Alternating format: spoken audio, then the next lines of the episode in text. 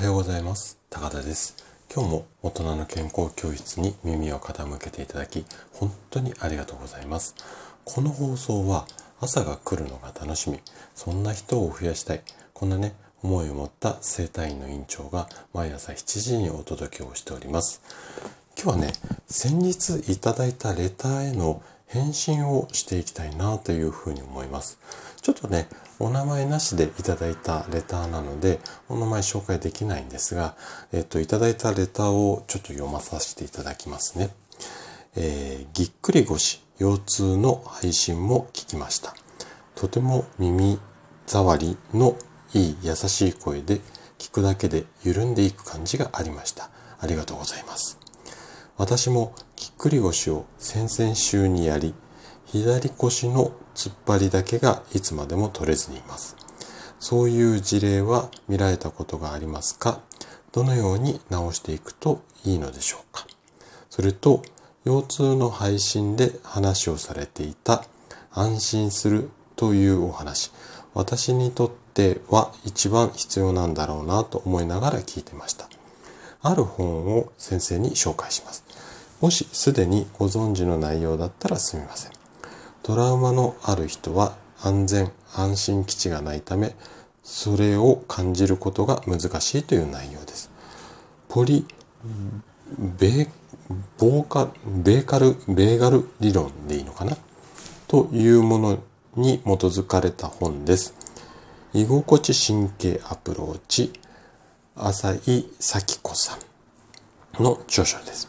イラストも多く、とてもわかりやすく読みやすい本です。ここに載ってますゾーン1というところを癒すのに安心安全な感覚を増やしていくためにメンタルではなく外部の感覚、呼吸や皮膚感覚にフォーカスしていくというやり方に日々助けられています。先生の患者さん、助かる方がいれば嬉しいです。というレターです。どうもありがとうございました。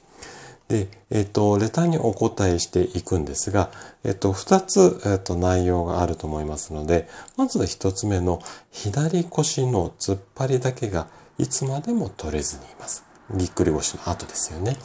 で、えっ、と、こういった事例、非常に多いです。あの、私の院にもぎっくり腰で駆け込んできた患者さんで、こういった事例っていうのは非常に多いです。で、この状態っていうのは、ちょっとね、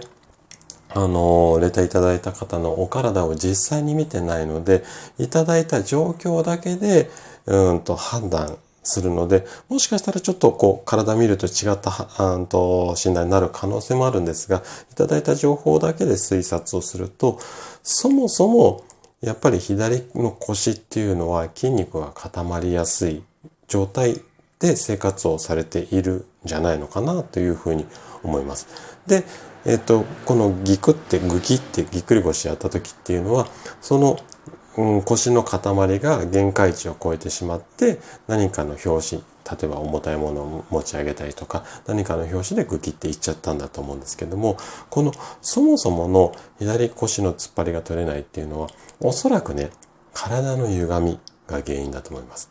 じゃあ、なんで歪んじゃうのっていうところなんですけども、まず、まあ、普段のうん、姿勢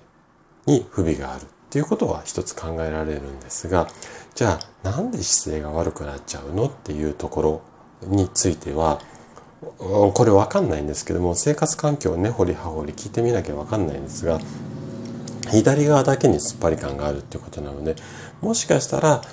普通に座ってらっしゃる時、まあ仕事中とか、まあ、ご家庭でもそうなんですが、例えば仕事中は左側に何かある書類をこう見ながらパソコンをカタカタするような日常だったりだとか、あとは左側に、うんとご家庭だったらいつもこうお子さんだとかご主人だとかご家族の方がいてそちらを見てずっと食事をしたり話したりするようなそういった日常生活をしているようなケースであればやっぱり左腰っていうのは硬くなりやすいんですよ。うん。なので、そこが固まりやすいっていうことを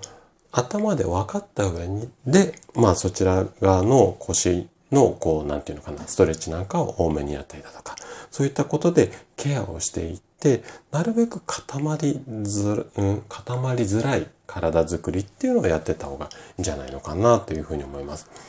まあ、これが一応この、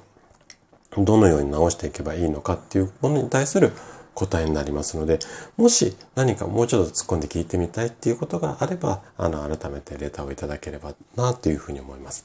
で、もう一つの、えっ、ー、と、ご紹介いただいた本なんですけども、えっ、ー、と、ごめんなさい。私ね、この、浅井咲子さんっていう方、あのー、知らなかったです。はい。で、この、ポリ、ベーカル、ベーガルか、ベーガル理論っていうのも知らなかったんですよ。なので、えっ、ー、と、実際ググってみました。で、浅井さんは何冊かこう、5本、あの、出されているようで、その、思考だとか、まあ、か心と体の関係性について、かなりいろいろこう、勉強されている方、公認心理師の方ですよね。で、とても興味持ちました。で、私自身はね、あの自分の生体院の方で薬とか機械を使わずに自分の手だけで症状を改善しようとする治療家なので、このね、心へのアプローチっていうのもすごく大切にしています。まあ、その大切にしているからっ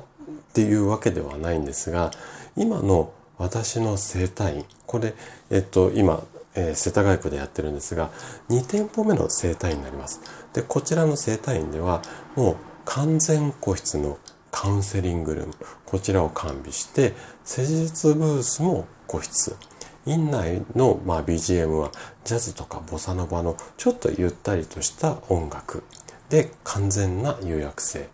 ねまあ、こんな感じでできるだけ患者さんの気持ちもリラックスできる空間これを目指しているんですね。で、問診では患者さんの体のことはもちろんなんですけども、心のこと、いわゆるそのこう、精神的なストレスが原因で自律神経が乱れてしまって、それで体が固まって凝りやすく、みたいなところもかなり深掘りして、あの、聞いて、そこに対してのアプローチっていうのもしていってるので、それで、まあ、完全な個室の、あの、カウンセリングルームっていうのを作ったんですけども、で、世帯員でカウンセリングルームがある世帯員なんてほとんどないと思うんですよ。で、そうですね。よくある、こう、街の生態院とかだと、まあ、ベッドが並んでて、カーテンで仕切られてるだけなので、まあ、周りのお話って、うん、なんて、ダダ漏れっていうか、聞こえちゃうんですよね。なので、例えば女性だと、こう、生理のことだとか、あとはそうですね、子宮系の、あの、不調のことだとか、うん、食事のことって、やっぱりこう、人に聞かれたくないような話も実際聞いていかなきゃいけないので、うんと、やっぱりそのこう周りに人がいる状態だと患者さんも安心してお話できないんですよね。なので、もうこのカウンセリングルームっていうのを作ったんですよ。かなりまあ場所もお金もかかるんですけども、まあ、そういった状態で、まあ、患者さんと向き合うような感じで、えっ、と治療をやってるので今回ご紹介いただいた再三の、まあ、著書だったりとかあの考え方すごくこう興味があるので是非ねあの今まだポチッとして手元には本ないんですけどもご紹介いただいた本をあのしっかり読んでえっ、と、うちに LINE される患者さんのお役にも立てていけたらなというふうに思っています。まあ、素敵なレター本当にありがとうございました。この場を借りてお礼をさせていただきます。そしてね、いつもいいねだったりコメントいただき本当にありがとうございます。皆さんの応援がね、とっても励みになっています。それでは、あの、今日も素敵な一日をお過ごしください。慢性不調専門の生体院の院長はごめんなさい。最後、最後、どちらかっちゃいましたね。慢性不調専門の生体院長の高田がお届けしました。では、また。